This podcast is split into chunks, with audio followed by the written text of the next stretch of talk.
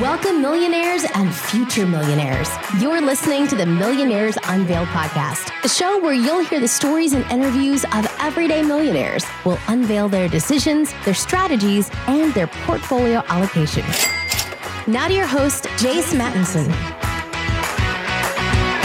Welcome back to another episode of the Millionaires Unveiled Podcast. This is episode number three hundred seventeen. Thanks for tuning into our Thursday's episode. Apologize we didn't have one last week. We were a little in shock.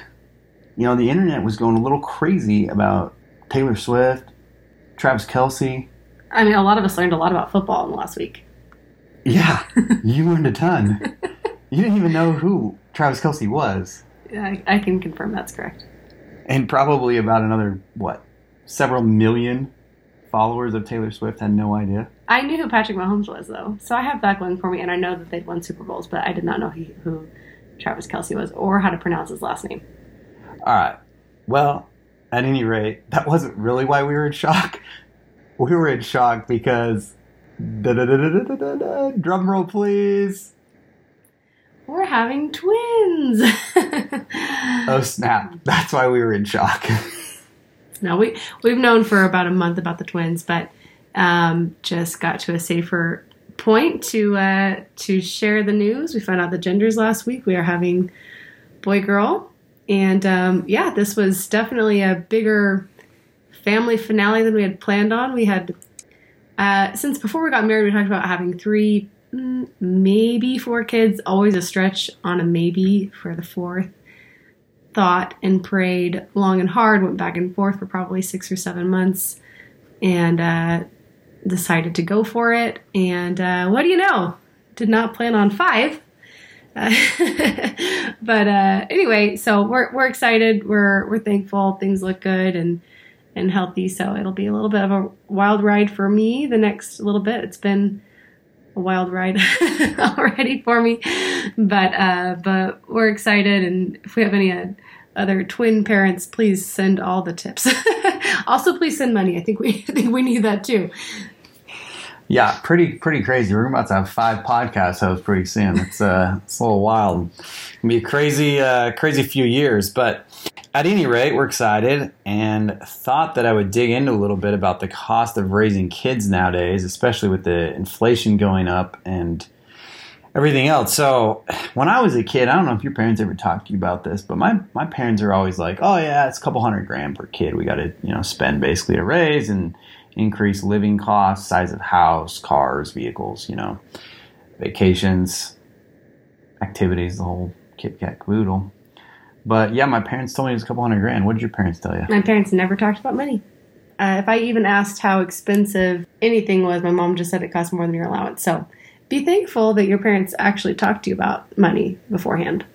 Yeah, so today, according to the uh, U S Department of Agriculture, which is kind of interesting that they're the ones doing this kind of study and producing this kind of information. But at any rate, uh, with inflation, we're looking at, you know, close to three hundred thousand dollars to raise a kid from birth to eighteen, which seems astronomical in one sense of the, but I guess think about all the diapers; those aren't cheap, even at Costco. They're definitely better at Costco, though. We didn't get a Costco membership till we had like two or maybe even the third kid. I don't know. I was like, it seems excessive. Costco just seems like a big commitment. But please, if you do not have a Costco membership and you have kids, please go get your diapers at Costco.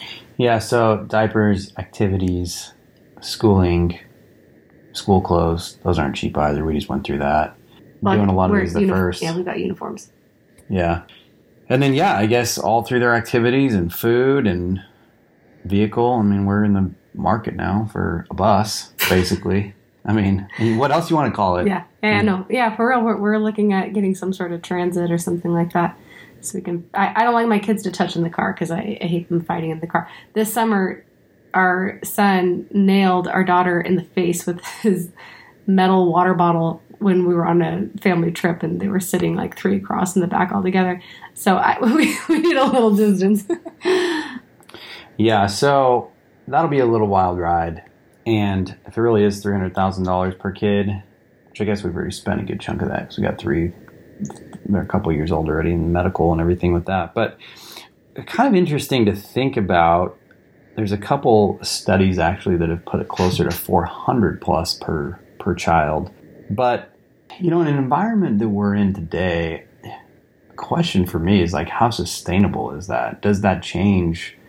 You know, I, we see people like Elon Musk and a few of these others, you know, very wealthy individuals and, you know, entrepreneurs, celebrities, et cetera, having four or five, and in his case, ten kids. But I don't know. It's an interesting thought to think about. Like, does the cost of raising a family nowadays play into the factor of how many kids they had or whether to have kids at all? Oh, I, I think absolutely. I mean, because particularly childcare in and of itself is so expensive. And if, if you're in a dual income house, that's one big factor to consider. Is the second income enough to make the childcare worth it? Because that's basically a second mortgage for most people. And then also taking into account all the decisions that, that come after that. I mean, we toyed with, we're going to do private school or charter or public school, and we ended up going charter school route because, I mean, I don't know about you, but I couldn't swallow. I couldn't swallow the cost of private school. I also didn't think we could Neither afford it. could I. But, I mean, for, for one year of private school for our daughter who's in kindergarten, it was going to be fourteen thousand dollars, which is more than I spent either of us spent on our undergrad, and almost as much as I spent total between my undergrad and master's degrees.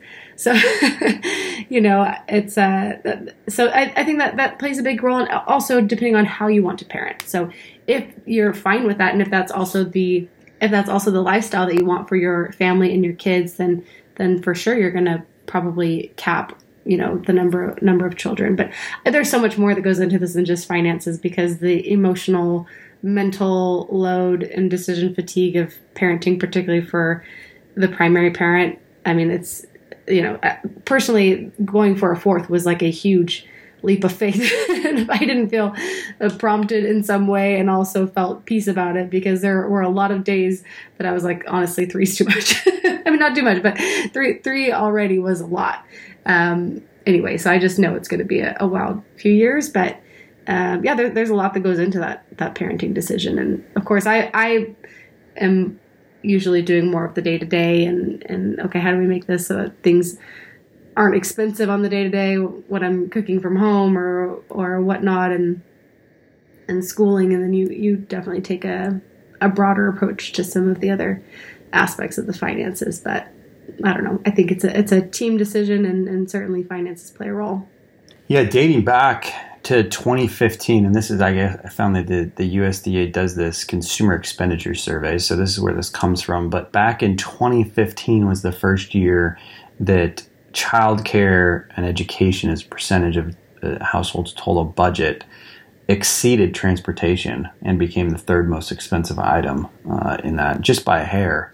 And it's still there today. So, uh, and it is increasing drastically. In fact, it'll probably be close to outpacing food. I would be curious to see what this year's looks like, because we have seen a massive increase in automobiles, and the cost of, you know, COVID really put a wrench in some of the supply chain issues. In fact, we're even dealing that, with that a little bit right now, trying to figure out how to get one of these transit vans. But uh, it just like backed up. You can't find used ones. The used market is insane still.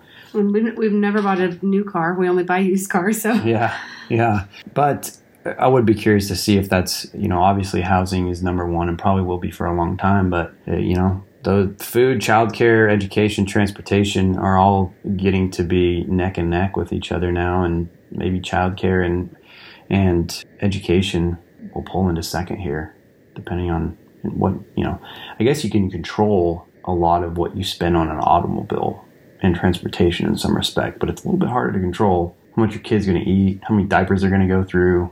Well, the, yeah, for sure. And our food bill definitely gets more expensive as our kids get bigger. I think the more variable costs you can control are activities, clothing. You know, I know that our kids for a while, they would always ask for something every time we went to the grocery store. And I only do curbside pickup now, uh, largely. But um, previously, I didn't like the idea of giving them like a treat for good behavior at the grocery store, because I don't. I also don't want that, you know, in terms of nutrition and just like this feedback loop of like, I get junk food every time I have good behavior.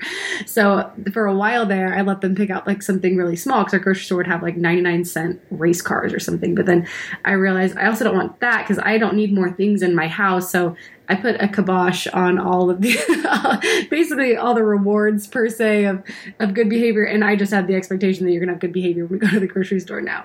But um, anyway, but that's certainly a cost because it would be so easy with kids because they are always asking for things. You go anywhere, they want to buy this or that. Or uh, we just bought some sandals that were on sale for our daughter that were five dollars when we were leaving the marina because end of season sale. She doesn't have any sandals. It'd actually be really helpful. I thought about getting her son, but I don't want to buy them pretty much all summer. Anyway, our son came unglued that she got something and he didn't. And I had to come back with this, you know, this is not about being fair. In this family, everybody gets what they need. And that doesn't mean that because she got something, you got something, you already have sandals. You don't need sandals. So, you know, there's there are so many variable costs that could absolutely just skyrocket because kids are constantly also asking for things. And, you know, you have to parent in a way that, you know, you are the parent and you put the cap on what it is that you're purchasing for them. But otherwise, they would love for you to buy things for them at every turn. Yeah, so... any of you that have had five kids out there, got any tips? We'd Honestly, love to hear it. it. It sounds it sounds irresponsible that we're having five kids. Irresponsible or not, here we go.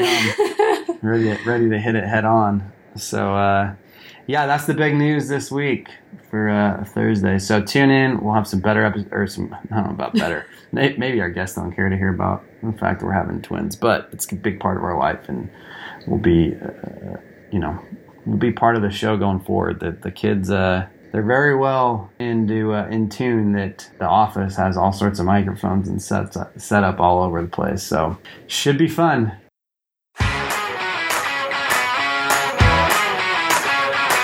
Thanks for listening to the Millionaires Unveiled podcast with Jace Mattinson. For more stories, investment opportunities, and information, check out our website, millionaires unveiled dot com. See you next time when you'll hear from another everyday millionaire.